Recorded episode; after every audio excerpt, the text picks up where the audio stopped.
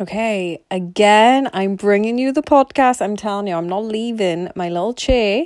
Um, so I have this lovely little corner. I would recommend everyone have a corner. I mean, it is so tiny. I probably couldn't put my feet out properly, but it's my peaceful corner. I'm facing the wall, but I have like a little picture. I have my frame that says, although she be but little, she is fierce. I have my SAS Who Dares Wins 2020 in front of me.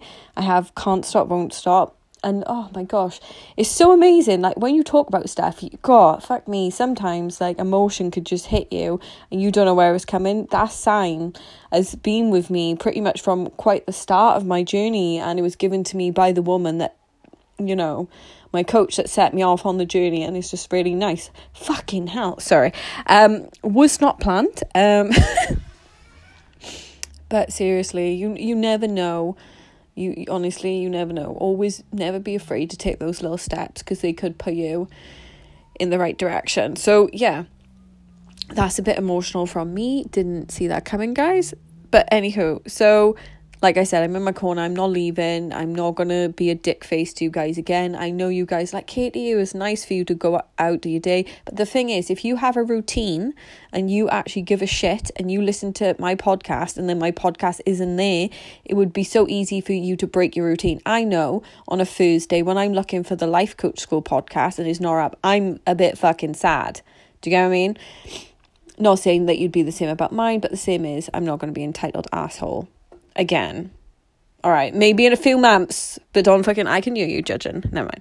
Okay, so this week is rest week for me. And why is it rest week? Because I probably had about 12 weeks plus, probably more 14, 15, about no resting. And my brain is, it is buckling. I'm not going to lie to you. My brain's buckling. My body feels more buckly.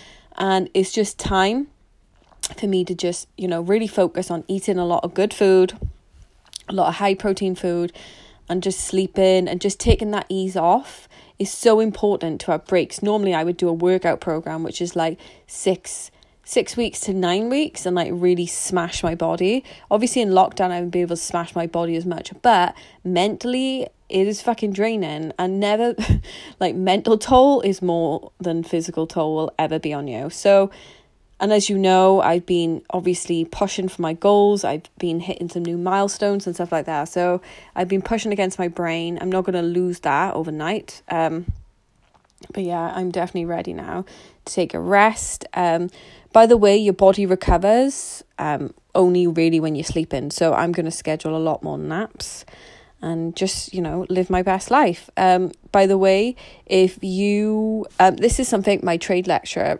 recommended to me as well. You know if you feel like you don't know your why um you don't know where you're going in life you just feel really off and all that stuff like most fucking humans do because we're not educated to fucking you know have a purpose in life. We're just educated to get a fucking job get a house get a car have a family, have a marriage, and that's it. Do you get what I mean? So don't feel fucking bad or guilty that you haven't found your why yet and everything because you wasn't even taught it.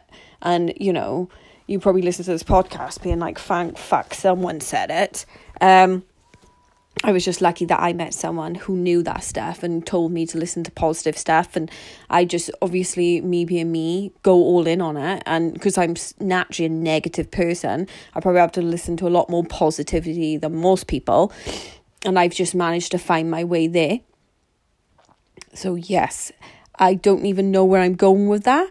Um, completely forgot that's where my brain is, but I know you don't mind.